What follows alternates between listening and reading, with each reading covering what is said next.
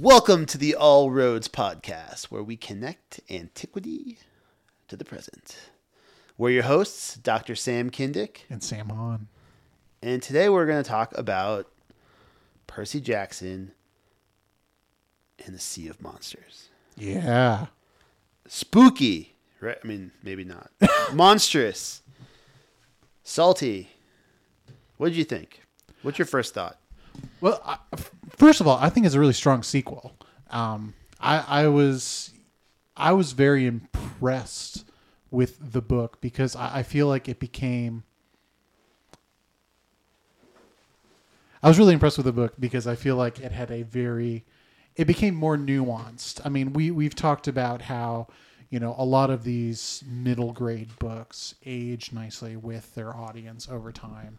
And like I think I think this is a prime example of exactly how to do that. It raises the stakes, it raises the level of complexity. Um, I think tells a really you know interesting, compelling story, um, kind of from the get go. I think I, I really like Tyson. Again, you can see if you're familiar with you know Cyclops and myth and whatnot. Um, I think you can see Tyson coming a bit away, but I, I thought that was a really interesting way of also complicating Percy's story. Um, yeah, and uh, you know, Yeah, I think I was thinking about this this morning when I was getting ready to record this this episode that it's it's it's hard to remember well, it's not remembering because we weren't there, right? We we're we're late to these books. right? This book was written 2006. So, almost 20 years ago. And I just opened the cover of my book and there's this also by Rick Riordan um, list and there's there are a lot of books, Yeah, right? And so this is I think the second book that he wrote. And it's hard to sort of imagine, right? At one point, there was only the one Percy Jackson book, and there wasn't this whole fleshed out world, and there wasn't this whole fleshed out series. And it it didn't feel at all like he was sort of finding his way. Like I feel like it all it's it's well done. It's Yeah. well written. It feels I think you're right.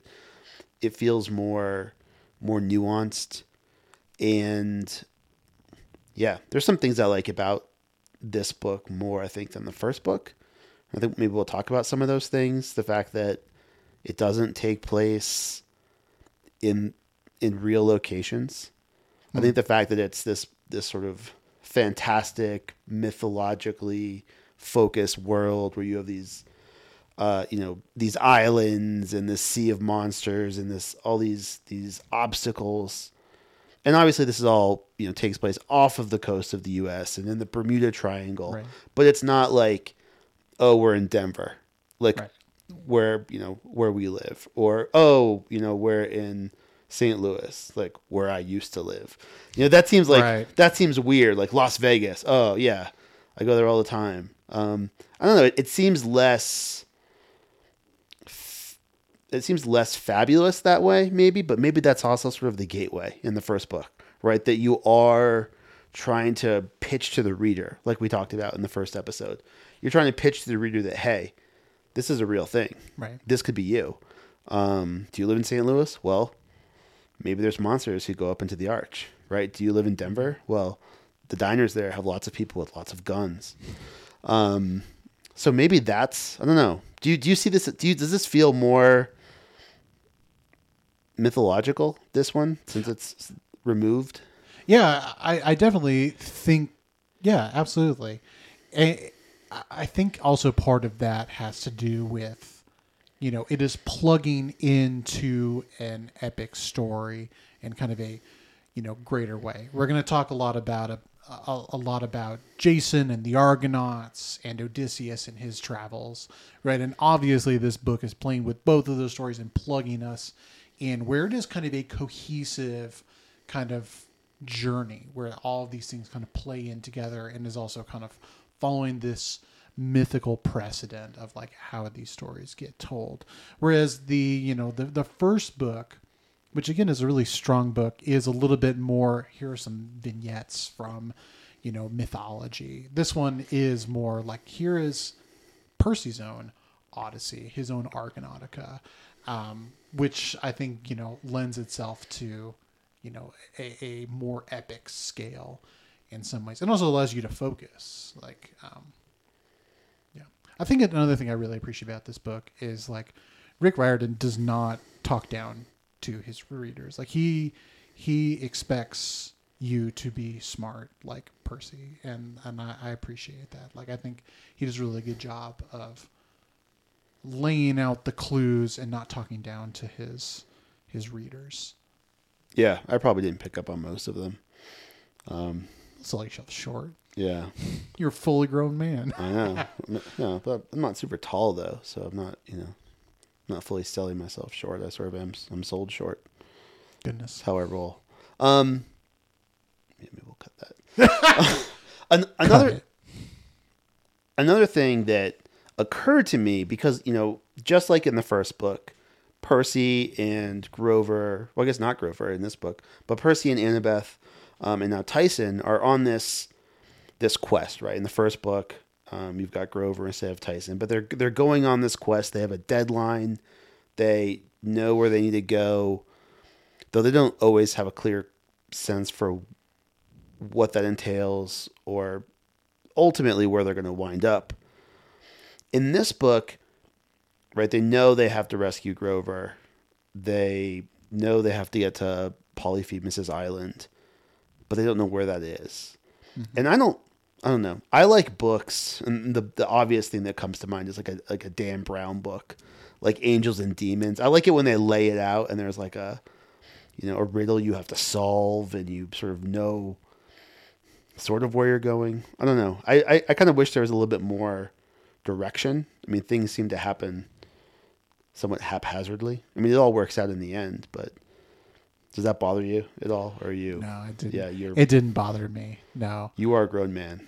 I mean, it, is very much like the stories of Odysseus. Again, we'll we'll talk more about this in, in, in a later episode. But I mean, there are all sorts of like fits and starts to, you know, Odysseus's episode, and it is a bit disjointed, right? Where it's like, oh, we get going and then we stop, and and there's this obstacle, and it really throws us off, and we end up on a different place. Like, I think there's also just like a a an adherence to that sort of of story where yeah it is unpredictable right how exactly they're going to get from place to place and how they end up and there's all these sorts of changes which again is very much how you know odysseus experiences his travels so i don't think it's you know outside of uh, what we would expect for an odyssey um, in the in the greek tradition Yeah, that's fair.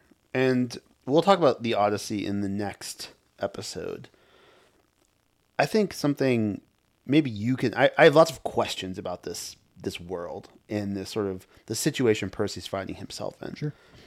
The, my, my first question is, and maybe you don't have a good answer for this because you are in the same place I am. Um, what happens to heroes when they get old? Yeah, I mean that's a great question. The book obviously does hasn't given us an example of this, right? The book is very much concerned with we have to see if Percy actually makes it to 16 first of all, right? This is when the prophecy could come true if the prophecy um, that, you know, this descendant of the big 3 is either is going to potentially, you know, side or topple Olympus right and you know and and i think this is also part of the complaint from um, luke too is he's also much older than all of the other campers and all of the other demigods. And his complaint is you get a quest and it's just the same quest. Like i, I think there is this like how long do the heroes actually live? And how much of it is these repetitions fighting the same old monsters rescuing the same old you know you know MacGuffin um, in, in these different stories. Like, what do they do? It seems like a lot of them die pretty young, and they just do the same sort of stuff that other people have done. There's also lots of references to World War II. I, I'm not sure exactly what the mythology there is too, but it seems likely also that um, some of the gods' children were involved in World War II. So maybe this is where we're getting with like, what do older heroes do? Uh, you know, they they threaten to destroy the world. Um, Yeah, and I think that's yeah, I, I that's a whole other can of worms that I was afraid to open. But I mean, uh, the big three decide not to have uh, any more kids because they caused World War II. So like, the Nazis were one of the you know factions, the you know, the, the children of Zeus or something, and I don't know, fascist Italy, and I don't know that I think Yeah. that's. I don't know if um, that mythology has been explored at all, but I mean, how old is Luke? Is he like eighteen? I think uh, like 17. Yeah, I think was in the first book.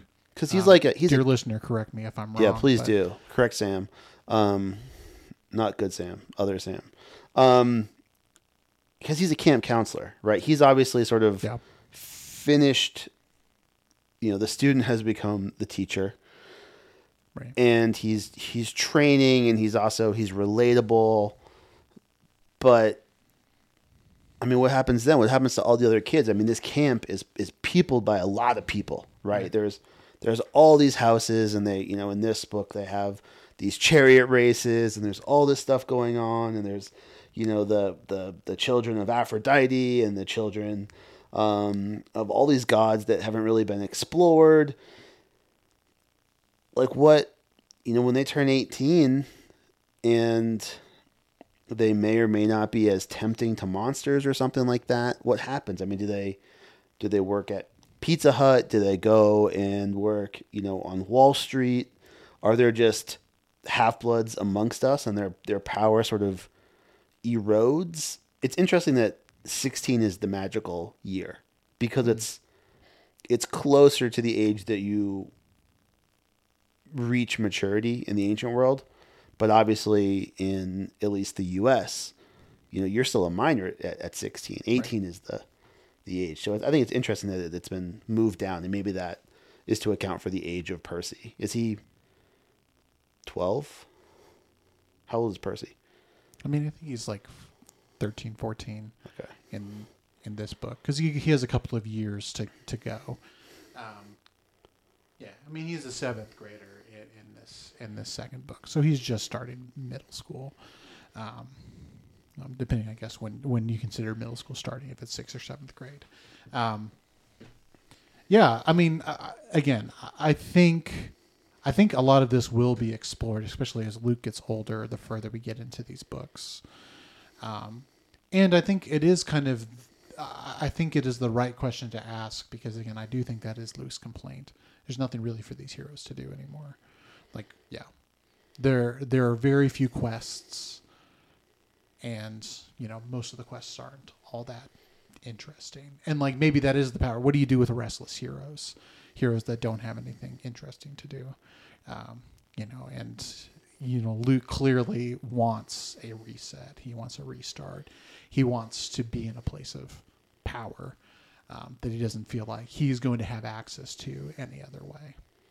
So I think we, we we come back again to that that topic we've been circling around, which is the sort of age, generational, intergenerational angst. Um, and so maybe there's something about hitting your, you know, becoming an adult at 16, um, which must be the reason why, you know, when you're 16, there's going to be some, um, you know, some, the, the, the half blood who is the child of the big three is going to be a weapon, I think they said. Right. Um, but you you also get that this fear of like, what do you do after the quest? Right? You just keep doing the same old quest, and then what happens after that? And that's that's sort of parallel to what you get in in Greek mythology, right? You've got heroes who, for the most part, I mean, they're young. They do their stuff when they're young, and some mm-hmm. heroes show up and have lives after that. But I mean, famously, someone like Achilles, who was pretty young. I mean, fourteen, something like that, in the in the Iliad. I mean, he couldn't have been right. How old is he? He's he's young I enough. don't think he's 14. I think he's older than 14, but I don't know. Maybe at the beginning of the war, he's fourteen. yeah, maybe. Maybe younger, right? Because he's young enough to hide on Skyros. But I mean, he he obviously dies young. Right. And there's this line in the book where Percy says he's named after Yeah. Perseus. Yeah, Did I- that did that stick out to you as yeah, well? I, I I thought that that is very cool because it is true. Like most of these heroes meet untimely. Yeah, Again, untimely. They do all these heroic things, but yeah, they don't live to be old. And if they do, I mean, then you have people like Oedipus, and like he is not, you know, to be that he's to be pitied, right? He is no longer a great hero at the end of his life. Like he's lived a miserable life, as one would expect with his story, right? Really, the only old heroes I think about are the old heroes in like the Iliad, people like Nestor and, and people like that who are, you know, finished their adventuring days and are still great warriors, but, you know, kind of on their way out and seen as kind of like, you know, a wise figure. But you don't have a ton of those, like, you know, Heracles or, or Hercules, as our listener might know him better, you know, is not, you know, some old guy hanging around, you know, giving advice to younger heroes and things like that. Yeah, I mean, I I I I looked into this a little bit. You know, I I, I knew some things. I looked into things, and obviously, mythic traditions change,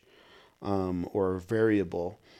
But you do have this trend where, I mean, you do things when you're young, right? I mean, it makes sense that you're a hero when you're young, um, just like Percy and just like Annabeth and um, all of these guys, which I think is nice. I think that's another sort of connection in this this series. Achilles dies young. Um, Odysseus, right? He he gets older, but in some accounts he's killed by his own son, um, which isn't great.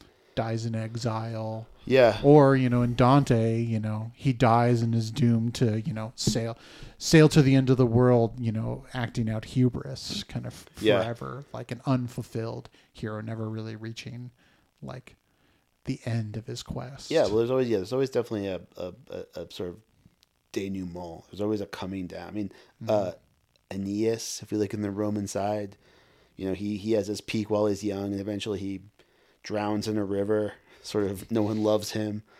Uh, uh, yeah, Heracles uh, is murdered by his wife. Right, he's poisoned. Yeah. But then he becomes a god. Um, he has an apotheosis, which is kind of cool. Theseus, you know, has a whole bunch of quests he goes on, does all this stuff. Um, at one point, he's married to Medea after Medea kills her her first kids, um, and you know, oh sorry, sorry, Medea is his stepmother. He's not married to Medea. Um, Medea is married to his his father Aegeus. But Theseus goes on all these quests, but in the end, he's a he's a legendary king of Athens, and he eventually gets run out of town for political reasons and like thrown off of a cliff. Um, so that's not great. Uh, who else? Jason, right? Jason gets the the golden fleece. We'll talk about Jason in, in a minute, but he eventually reclaims his throne for his son in Iolcus, uh, and he dies uh, sort of destitute. Uh, the boat that he invents, the Argo, uh, falls on him while he's asleep and kills him. And Perseus, Perseus does live a long life, but you know how he dies? No, I don't know how Perseus dies. He Medusas himself. Really? Yeah, he's still got the head, and he's like he's old and kind of blind, and it seems it, it's you know it's it's not funny, but it's you know the the old gag of you know trying to fire a, a gun or something and it doesn't work, so you try to look down the barrel, uh, and then you wind up shooting yourself in the face. Well, he he tries to Medusa somebody, it doesn't work, so he turns the head around to like look at it. And, and stones himself. He turns Wow, himself to stone. So it, it comes full circle, which is nice. I mean, it's Right. but yeah, I mean, I, I think it's interesting that Percy is, however young he is, and he's worried about how he's going to die. He's worried about his mortality to a certain extent because that's that's in a way what defines demigods, right? They have Well, yeah. they have immortal parents, but they themselves are mortal. I mean, I mean, I think also probably the Iliad is very instructive for this sort of like, you know, again, it's not the earliest myth that we have in like Greek, but it is you know the earliest kind of surviving myth that we have from the Greek world, and that is you know the central question is like right, do you die young and be remembered forever, or do you go home and be happy, right? And that is kind of always the the question, and I mean, the the God's children are always meeting kind of terrible ends, except maybe they're monstrous ones. I guess you know we'll talk about Polyphemus again, but you know Polyphemus lives seemingly indefinitely, right? He's always popping back up, and you know he's blinded, but you know he doesn't have some sort of sorry fate that I'm aware of. But you know, again, again, uh, the Iliad obviously informs a lot of how I think about these things. But again, there are all of these God's children who are dying, you know, in that in that epic, and that is to be expected, right? You're a great hero. You go to war, and what happens to great heroes? All except, you know, Odysseus, um, right? You know, you you die or you kind of go crazy. Um, or you come home and are killed anyways, right? You think about Agamemnon, right? The the few people who survived the Trojan War, like none of them turn out too great. Nestor is really the only one, I guess, who's like comes back from the Trojan War and is just still old. Um, right, Agamemnon's killed by Clytemnestra. Menelaus gets home after winning back Helen, and he has such severe PTSD that he has to kind of be drugged for the rest of his life to like survive. Like, again, the great heroes of these epics don't live long, happy lives. And that's, again, the trade off. That's the promise, right? You want to be remembered, you got to die young. But it's also worth remembering that, right, in, in the Iliad, you know, Achilles, by going back into the, the fighting, sort of, he, he seals his own fate, right? Right. He will die young um, in order to avenge Patroclus. But then we see him again, right, in the Odyssey, um, Right. when Odysseus goes down, and, and Achilles is like, no, that was the wrong decision. Uh, I'd much rather just be, A poor farmer. yeah, A poor farmhand. yeah, a, hire, Then- a hireling. Yeah. Uh, rather than King of the Dead. Yeah. Um, I, I, I, I do love that moment. I used to talk about that with my students all the time. You know, I, I also think, uh, not to get us off too much of a tangent, but I do think it is also funny that I think there's also a little bit of a paradox within um, the epics of this question. Like, you have all these moments where people are, are killing these other heroes and they say, You will not be remembered. And I'm like, it is weird because they are remembered because they are in this epic. And I, I always always wonder like did the Greeks see this in, in any ways as like a paradox? It's like you have to die young to be remembered, um, or you have to be this great hero. And I'm like, there are all these people who are remembered in myth who um, are told that they won't be remembered because they didn't do such and such, and are kind of immortalized in these poems, which I always feel like is kind of a. Um, I, I always wondered how much the listeners of those epics saw that as a paradox. Um, But I wonder if that is, and yeah, we shouldn't get too far afield, but I wonder if that is. I mean, just I mean, it's worth thinking about this idea of kleos, right? Right. Of this this this eternal glory that you'll be, you know, sung about. right. But I wonder if we are, as a society, um, in subsequent societies, you know, after the you know, early Greeks, are they more interested in these other characters? You know, we say, "Oh, well, what about this guy? He's remembered. Well, he's he's remembered for you know getting his head chopped off or something." Sure. um, for the for the the Greeks of you know the the archaic era or the the Bronze Age or whatever we see the sort of Homeric poems as a snapshot of. Is it? Yeah, some dude got his head cut off, but like no one's talking about that dude. Like no one cares. It's about you know the camera is on the one individual. Sure. Um, I mean, you don't want to be a you don't want to be a uh, like a uh, A footnote of history. yeah, a footnote or like a, a what's the word I'm looking at? Like an extra. Like you know, you don't want to be an extra cast in the life of Achilles. You know, you want to be Brad Pitt. So speaking of Brad Pitt, no, I have no, I have no segue. Yeah. Um, but let's talk about another hero, right? A hero who pops up in this book in Sea of Monsters. Um, his name is mentioned a few times. His quest shows up, sort of, right? And that's Jason. Right. Um, and Jason is Jason is for me a weak hero. I don't know. Do you have do you have like initial? I mean, that's what always people talk about is he is not. Um, he's kind of the least heroic person on the Argo.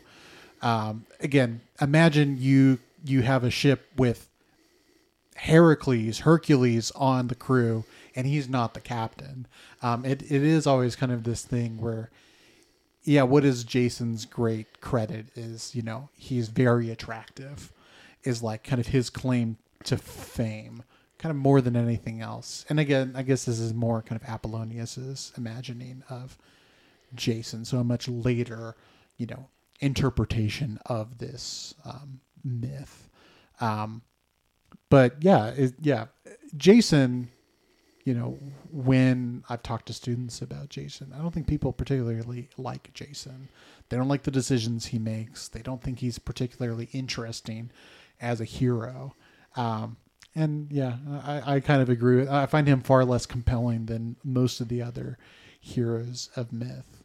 Um, Yeah, so he is an interesting. If we sort of back up and look at Jason and sort of maybe sketch out his his story, right? He's less. I don't know. He seems like less of a hero. It- you know, he, he's he's heroic in different ways. Um, you know, the story is that Jason's father, um, Aeson, was the king of this place called Iolcus, and of course he had a you know sinister, power hungry half brother. Um, and this guy, King Pelias, or at the time, not King Pelias, decided that, wow, King Pelias sounds like a much better name than not King Pelias. So he seizes power and he does, you know, one of the most important things I think you can do when you seize power, which is kill the all the relatives of everybody who had been in power but he messes up. He doesn't kill Jason, and the reasons for that is unclear. Sometimes he doesn't even kill Aeson, but uh, you know Jason's birth is concealed in some way, and he's sent off to be raised by Chiron. Um, he's one of the guys who you know the heroes, just like Achilles and Percy Jackson and Harry Potter, who are educated by Chiron, and so he, he's away, and Pelias, you know, trying to figure out what to do. He does what everyone does. He, he goes he goes to the oracle and he gets this weird this weird prophecy, right? Do you know the prophecy? yeah, beware the man with one Yeah, beware of the man with one sandal. And so I don't know why anyone bothers going to the Del- to the oracle at Delphi because it's you get this like very confusing thing that it's impossible to interpret.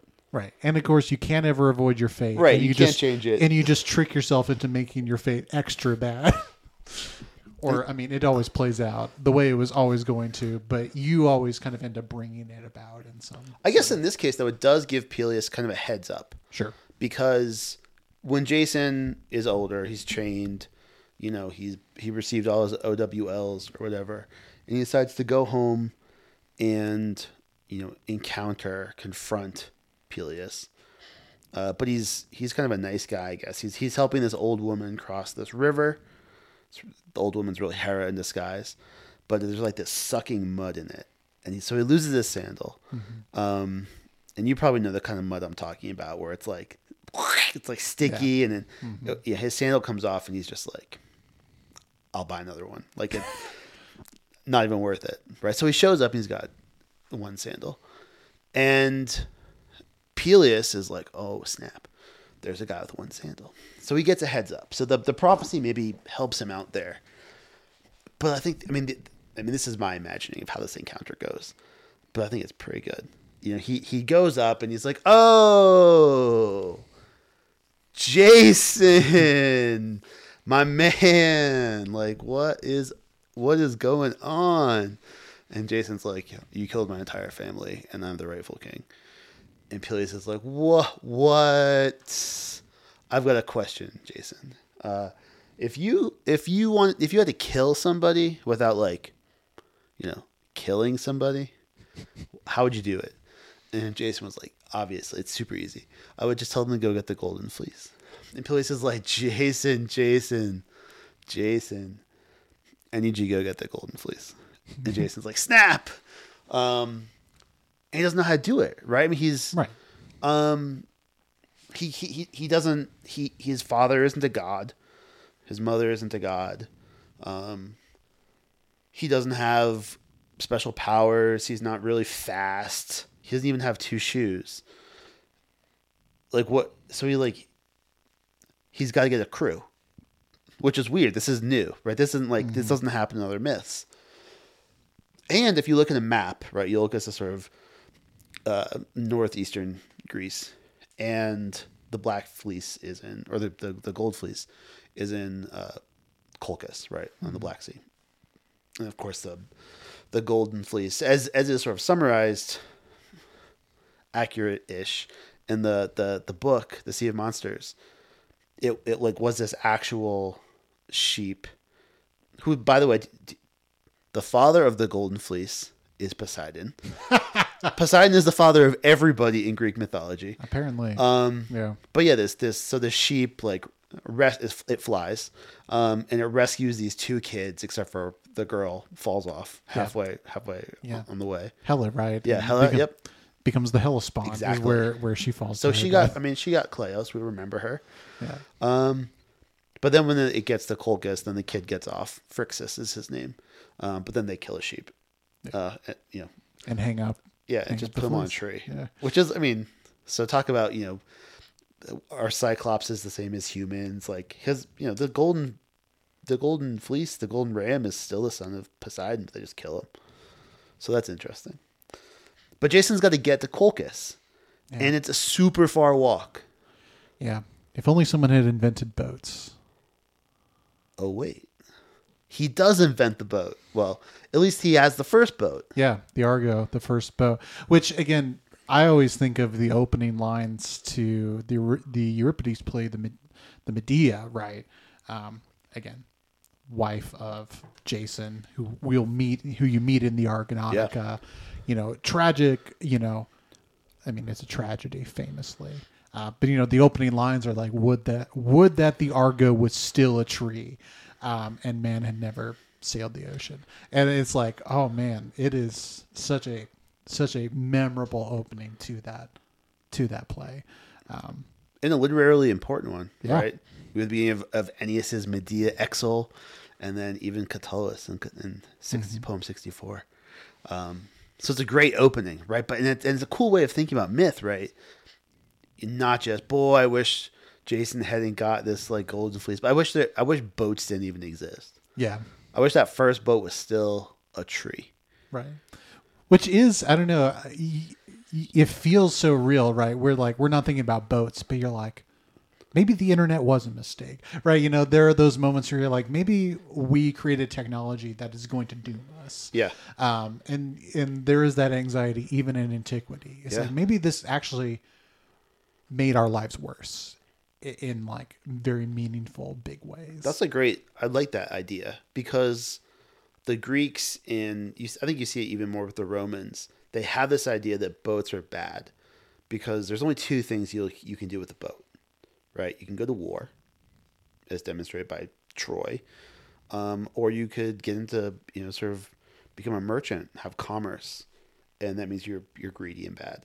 Um, and so I think this connects back to that idea of like a golden age, right? When Yeah. you didn't have to travel, you didn't have to go to war, you didn't have to work for a living, right? Um, everything you needed is right here. You don't need shipping, um, which is important in the Mediterranean world. and the Greeks, which is always funny. Greeks are very famous for their boats For And- sailing? Well, yeah. there's a lot of islands. they got a lot of islands. They got, they got good cause. Uh, but you know that tells you a lot. If even the Greeks are like, maybe boats were a bad idea. That there is, yeah, this like there is this longing for a simpler way of life, and that yeah, there was always a simpler time before.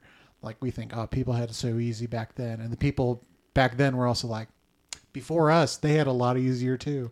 Um, and there is this kind of idealization of some sort of mythic past that never really existed, right? There was never a time where people just had it easy. Maybe, do you think Luke and Kronos are trying to just destroy the internet? That's like the, the promised golden age. Well, you know, I think if you think of Golden Age as like again, I think I said this in a previous episode, but like, you know, the state of nature as Thomas Hobbes envisioned it, right? We don't have civilization. You know, it's a dog eat dog world. It's a human eat human world out there. Um, like the golden age is that, but it imagines actually what if things were like chill and fine and everyone was fully fed.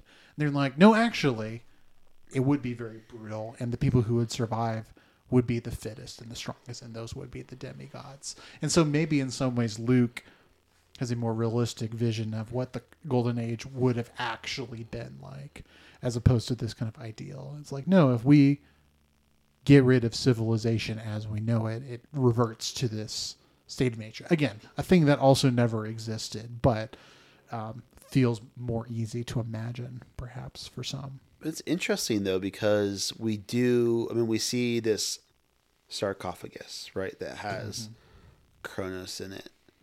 This golden sarcophagus, um, and it has these these just these scenes of destruction and like fire and stuff, and so the it's exactly what you just said. Where this there's this idea of sort of if we burn it all down, I mean, the hope I think is that when it's it's reconstructed, it'll be better. Um, and we even get a little bit of that with with Annabeth, right? With this Yeah. idea of sort of rebuilding society from you know from an architectural point of view, rebuilding Manhattan, which I think is interesting because that's her vision is not out of sync with with Luke, and she obviously has a connection with Luke. Right. Um, That's her fatal flaw. yeah, yeah. She has a weakness for the the tall boys, the old boys. Um, but that's not that that idea of a golden age is not at all how the Greeks and Romans thought of it, right? When we have discussions of golden ages, for example, under Augustus, it's not let's burn everything down. It's sort. I mean, it it, sh- it obviously shows up in low moments where everyone's feeling a little bumped out. Sure. But I don't think there's this idea of tearing things down to start over. There's this idea that it's more of a, um, a, a- you sort of culminate in a, in a golden age, you build up to it rather than sort of destroying and starting over. Right. I mean, that's like the Roman conception. Yeah. Right. And again, there is this like temptation, I think, for us as modern readers to see this as cyclical. Like, we're going to go back to a golden age and then it's going to decline and then it'll go up again. Right. And that's not really how the ancients saw I mean, for the Greeks, it's like the golden age is in the past. Like, we don't go back to that. Um, like, we, you know, it happened one time and things have just gotten progressively worse. Um, and again, there isn't like, what if we destroyed society and started over? You're right. Um, but again, I, I do think there are in some ways these kind of like not competing visions of the golden age, but again, Polyphemus, who is obviously central to this book. I mean, his life, his island in the Odyssey is very much an embodiment of the golden age, right? An island that is kind of eternally abundant. There are ample, you know, goats and sheep, you know, and you know, you live off of cheese. There's an obsession with cheese in the golden age. Um, just because it's the kind of pastoral way of living. What's what's the immediate thing that you know? What is the immediate food stuff that you can consume as a shepherd? Well, it's like very simple farmer's cheese, essentially, right? Um, and so there is in some ways where it is like, oh, Polyphemus is an embodiment of the golden age, and also kind of this barbarism that can accompany it. So I, I think there is like a vision of the golden age where it's like everybody's just having a great time and also a golden age where like there's lots of abundance but there isn't this civilization that binds us together um, and like that leads to this kind of barbarism and this kind of un-greek way of living Yeah. Yeah, there's a lot there. There's a lot to unpack. Um, I'm going to pun some of that to the next episode. Yeah, when, please. When we talk about the Odyssey. Um, but I think you're right. I think it's, it's interesting if you put yourself in the sort of the, the, the, the sandals of the monsters. A lot of these monsters have their own sort of idyllic microcosms Right. that are sort of disrupted by heroes or demigods. That's interesting. Um, but I want, I I to return to to, to the, the the Golden Fleece and to Jason because it occurs to me. I mean, we're talking about the Argo, which is the first boat ever, um, and Jason needs the help of a crew And you mentioned you know Heracles, Hercules, and the famous story right is that he gets everyone together. Uh, he gets all the Argonauts, and Apollonius lists them all. Um, some of these guys we never hear from again. But you know, then he's like, "Well, you know, I, I called everybody here, and just sort of let's. I mean, we should just vote and have a, you know, officially pick the captain." And everyone says, you know, he's like on the count of three, one, two, three, Jason. And then he says one, two, three, and everyone says Hercules. And Hercules is like, give it to the kid, you Yeah. know, let him have it. Um, so that that's why he's underwhelming. Again, this is an Apollonius, Right. and for various reasons, Apollonius is rejecting Homeric versions of of uh, heroicness. Right. But um, but Jason needs a crew, and so does Percy. Percy doesn't go on quests by himself.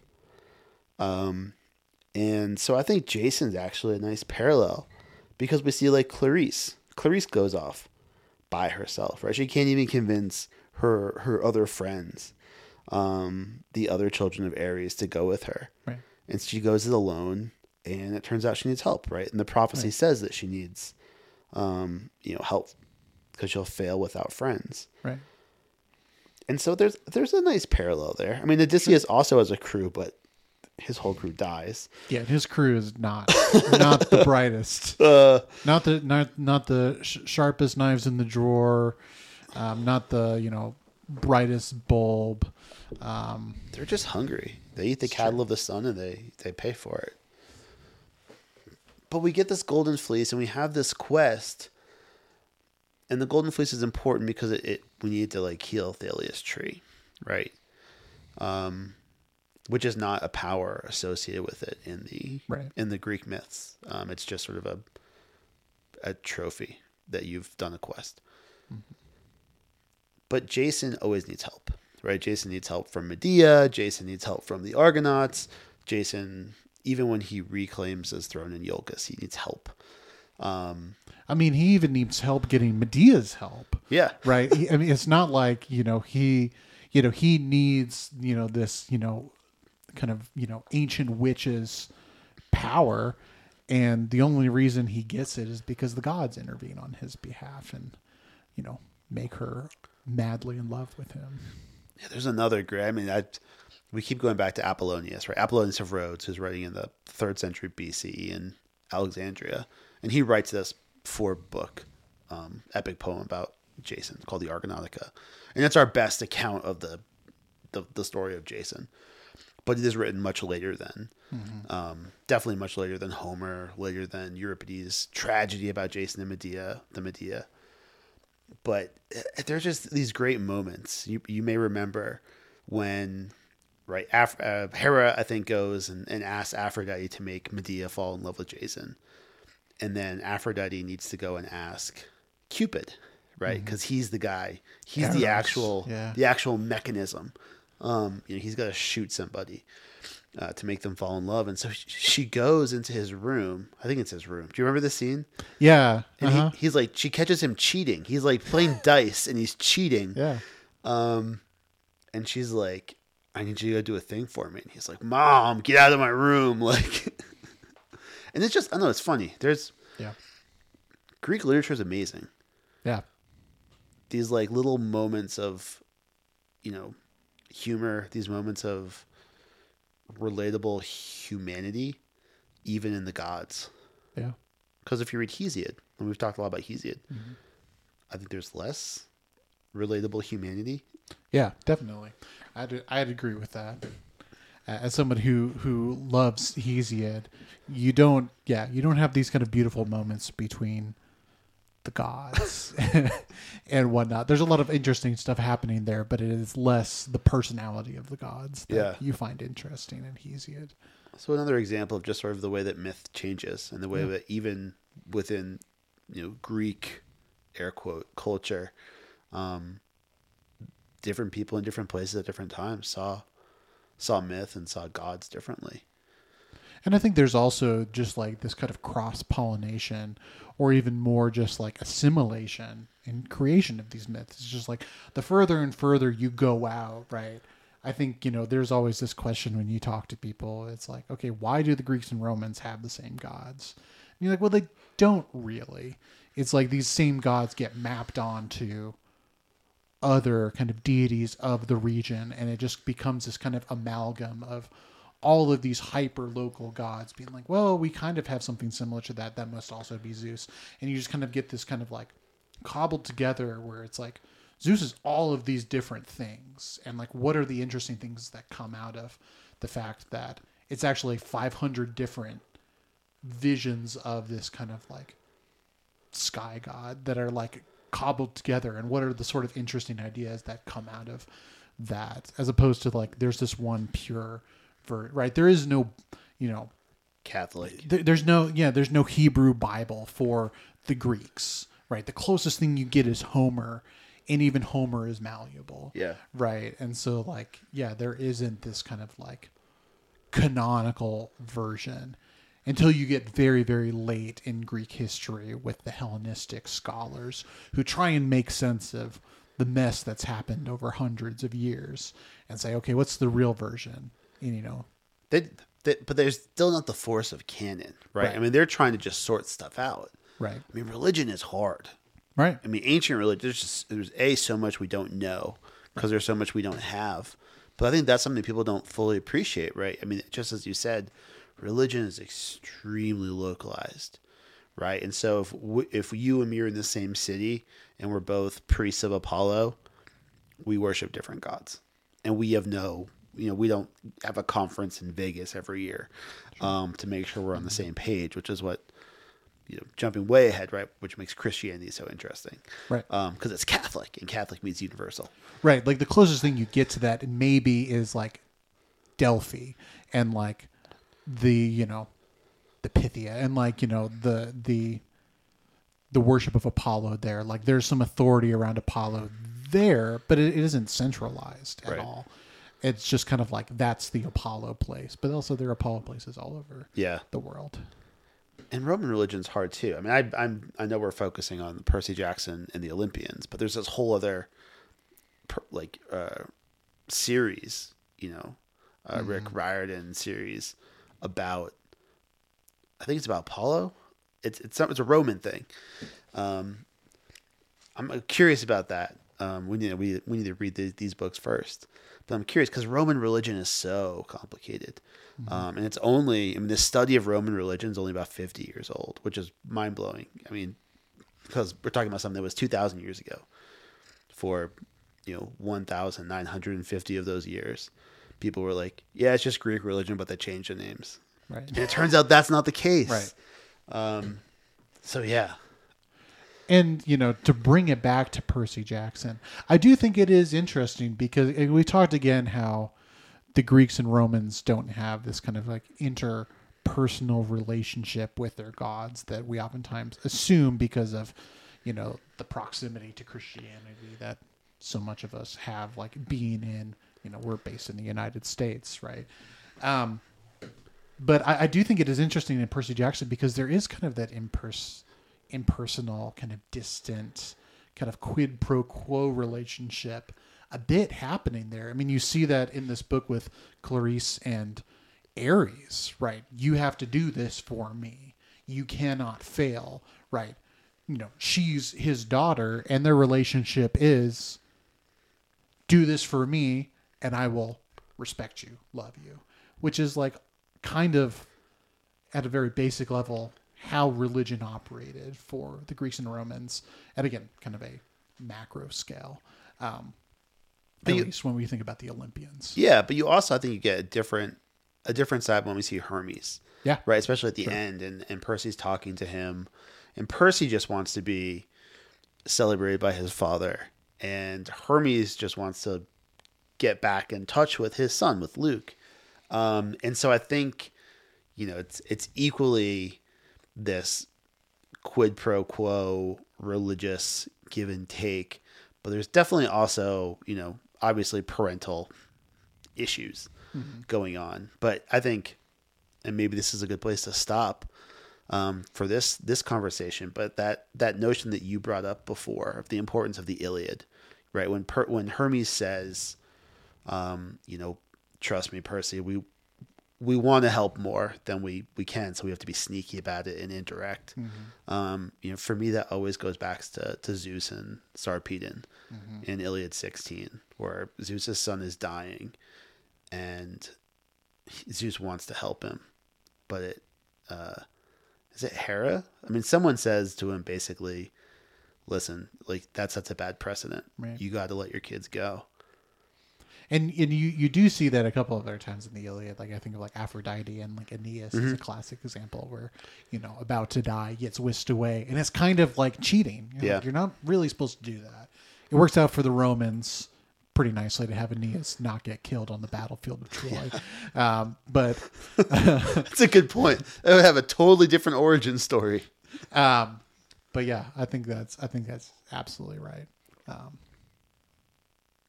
well, I'm excited to, to dive into the Odyssey in our next episode uh, with you, our dear listener. But if you've enjoyed this podcast, why don't you leave us a review?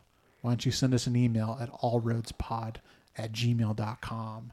Um, subscribe, tell your friends, and let us know if we got anything wrong. What would you what you would love to hear us talk about next? And until next time, thanks for listening. Bye. Bye.